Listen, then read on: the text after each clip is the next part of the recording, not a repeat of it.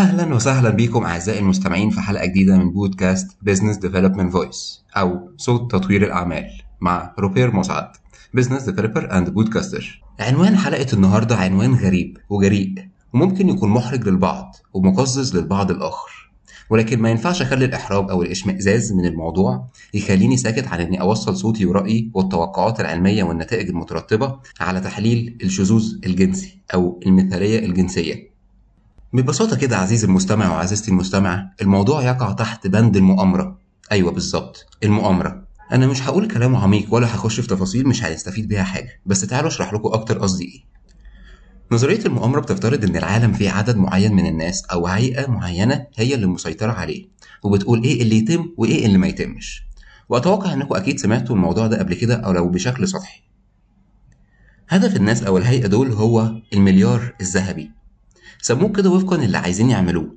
أنصحكم إنكم تعملوا سيرش على دكتورة مايا صبحي اللي درست علوم الماسونية والاقتصاد العالمي وتنبأت في سنة 2013 في برنامج مصري باسم دائرة الضوء. إن الهيئة المسيطرة على العالم هدفها هو قتل سكان الكوكب كلهم اللي عددهم حاليا داخل على 8 مليار. وما يبقاش فيه غير مليار واحد فقط على كوكب الأرض. ومن هنا تم تسمية الهدف بالمليار الذهبي. طيب يا روبير هيعملوا كده إزاي؟ وفقا لكلام دكتورة مايا صبحي قالت إن من بداية سنة 2020 لحد سنة 2025 هيظهر حروب وأوبئة. هيكون هدفها القضاء على البشر بقدر الإمكان بشكل طبيعي. من غير ولا رصاصة. عشان أقدر أوصل إجابتي صح لازم أتأكد من معلومة موجودة ومفهومة عند كل واحد من حضراتكم وهي عمرك فكرت إيه سبب نشأة علم الاقتصاد؟ هقول لك أنا على طول. علم الاقتصاد وجد بسبب الندرة النسبية في الموارد على كوكب الأرض وده ببساطة معناه إن كوكب الأرض عليه موارد محدودة. هتخلص في يوم من الأيام وعمرها ما هتكفي الناس كلها. ومن هنا تم نشأة علم الاقتصاد على توظيف الموارد القليلة واستخدامها الاستخدام الأمثل أو الأفضل لها في الوقت المناسب لها. وعشان كده الهيئة شايفة إنها من حقها تحافظ على حياة الجنس البشري من الانقراض أو من حدوث حروب بين الناس وبعضها على الأكل والشرب واللبس. وساعتها محدش هيلاقي أساسيات الحياة المتوفرة حوالينا النهاردة بسهولة نوعا ما. وعشان كده الهيئة خايفة إن يجي يوم ويكونوا هم كمان مش لاقيين موارد يستخدموها لتحقيق أهدافهم المهنية والمالية والشخصية. في سؤال ثعباني هنا يطرح نفسه بافتراض إنهم قتلوا الناس كلها ووصلوا للمليار الذهبي، إيه اللي هيحصل بعد كده؟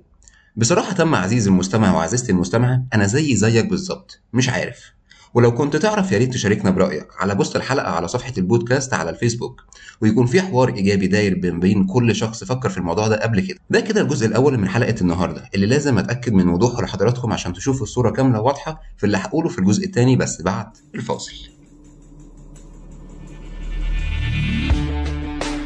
الشذوذ الجنسي أو المثلية الجنسية بتضايق وأنا بقولها بس ما علينا ده واقعنا ولازم نواجهه حاليا. عشان هروبنا منه أو تجاهله هيضرنا إحنا بنسبة 50% وهيضر الجيل الجديد اللي هو أولادنا بنسبة 100% فلو عايز تفهم أكتر عشان تعرف إزاي تتعامل مع الموضوع ده بينك وبين نفسك وبين غيرك سواء كان قريب أو غريب فكمل باقي الحلقة معايا. لو مش مهتم كفاية عليك لحد هنا ووقف الحلقة. لاحظنا آخر سنتين اهتمام كبرى الشركات العالمية بالمثلية الجنسية ودعم الفئة اللي بيقولوا عليها أقلية واللي من حقهم إنهم يعيشوا ويكون لهم حقوق زينا بالظبط. بغض النظر عن اتفاقك معاهم أو اختلافك بس لازم تتفق معايا في اللي هقوله دلوقتي. في الحياة مفيش غير طريقين طريق بيخدم ربنا وطريق بيخدم الشيطان. مفيش طريق تالت ولا وسط ما بينهم. تعالوا نجاوب على أسئلة مهمة جدا توضح الأمور لينا أكتر. سين واحد ليه الشركات الكبيرة بتدعم المثلية الجنسية؟ هنا هشاركك بمعلومة بسيطة الأول. تعرف إن دولة زي أمريكا من الدول المتقدمة وتعتبر قطب العالم وأقوى جيش واقتصاد في العالم ودولة متفتحة على الأفكار والحرية الشخصية. نسبة المثليين فيها لا تتعدى الخمسة وستة من عشرة في المية. فالسؤال حقيقي مهم جدا.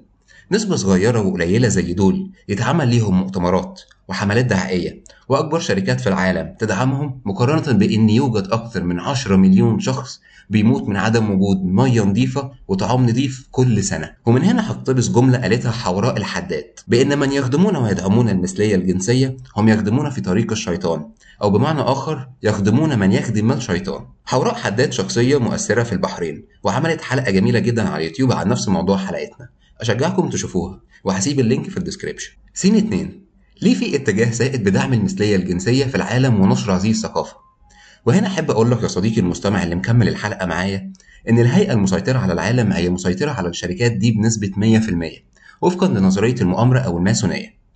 والهدف من دعم المثلية الجنسية نشرها هو تحليل هذا الوضع لوقف الإنجاب بين البشر وتقليل نسب الزيادة السكانية للحفاظ على موارد الكوكب من الاندثار أو الانتهاء. يعني نقدر نقول كده هم عاملين الموضوع ده كخطة بديلة في حالة فشل خطة المليار الذهبي. سين تلاتة ليه بقى ليهم بطل خارق زي سوبرمان وباتمان وناس مهمين ذو مناصب رفيعة في الدول بيدعموهم وهنا على حسب فهمي الشخصي والمعلومات اللي قدرت أوصل لها في الموضوع ده وهي إن وجود بطل خارق للفئة معينة بيعطيهم زي مثل أعلى أو قدوة حسنة ليهم في حياتهم. أي بمعنى أوضح مين فينا وإحنا صغيرين ما كانش نفسه يبقى زي سوبرمان أو سبايدر مان ده احتمال يكون نفسك تكون بطل خارق وإنت كبير برضه مش شرط وإنت صغير بس تتمنى الأمنية دي. وده بالظبط الهدف من صنع بطل خارق لفئة الشواذ عن الطبيعة. أما الجزء الثاني من السؤال وهو ليه ناس ذو مناصب رفيعة بتدعم هذه الفئة فالاحتمالات المطروحة قدامنا هم ثلاث احتمالات الاحتمال الأول الناس دي تابعة للهيئة المسيطرة على العالم وخاضعة لنظرية المؤامرة. الاحتمال الثاني مصالح شخصية زي الفوز في الانتخابات ومحتاج أصوات كل فئة يقدر يكسبها في وقت معين. الاحتمال الثالث عايز يكون ترند ومشهور بغض النظر عن الشهرة المكتسبة هتكون إيجابية أو سلبية. سين أربعة هل من حق كل شخص اختيار حريته الجنسية؟ عندك حق في حالة واحدة فقط إذا كنت شخص واعي ومسؤول وليس طفلا. سين خمسة مين أكتر الشركات الداعمة للمثليين؟ شركة نتفليكس وهي تعتبر الراعي الرسمي للمثليين الجنسيين في أفلامها ومسلسلاتها المقززة. شركة DC المنتجة لأفلام سوبرمان وباتمان. شركة ديزني اللي طلعت في أهم أعمالها في فيلم The Beauty and Monster الجميلة والوحش شخص مثلي الجنسية. سين ستة في حالة تم نشر وقبول فكرة المثلية الجنسية الوضع هيكون عامل إزاي؟ في جملة بحبها جدا بتقول عندما تعيد بناء الإنسان تعيد بناء العالم.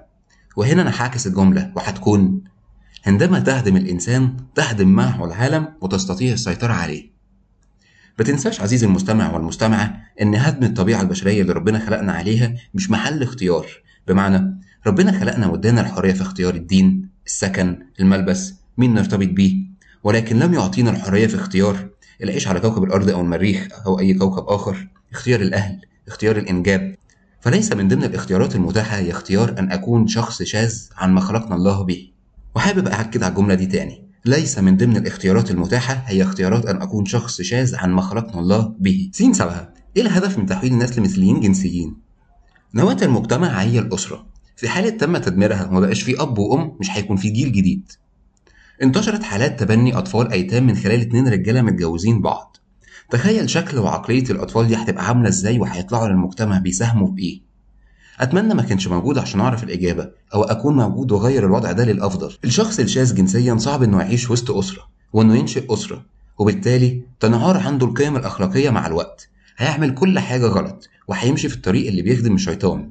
والإجابة هنا هتكون هل في أسهل من إنك تتحكم في شخص ملوش مبادئ وقيم ودين؟ وده بالظبط اللي هم عايزين يوصلوا ليه. في نهاية الحلقة أرجوك عزيزي المستمع انشرها وانشر أي بوست بيوصل وبيوعي بطريقة إيجابية ومحترمة طرق التعامل مع الموضوع بشكل فعال. وأرجوك ما تنساش بالرغم من إنك تعبان وزهقان وبتعافر وعافرت ولسه هتعافر تاني عشان هي دي سنة الحياة اللي ربنا خلقنا عليها. وأرجوك ما تنساش إنه مهما حصل في حياتك أنت مش لوحدك. ربنا معاك في كل خطوة. ولو أنت هتمشي ليه خطوة هو هيمشي ليك خطوتين. ولو أنت زعلته مستنيك ترجع ليه وتقول له آسف يا رب إني زعلتك ساعدني معاش في الغلط ده تاني وأكون أفضل في الأيام اللي جاية إن كان ليا عمر. ربنا جميل وحنين وعادل وعمره ما هيسيبنا نتألم أو نقع ونمر بمواقف ما نقدرش عليها. ربنا يبارك تعب كل واحد منكم وربنا يرزقكم ويرزق منكم. أشوفكم على خير. روبير مصلحة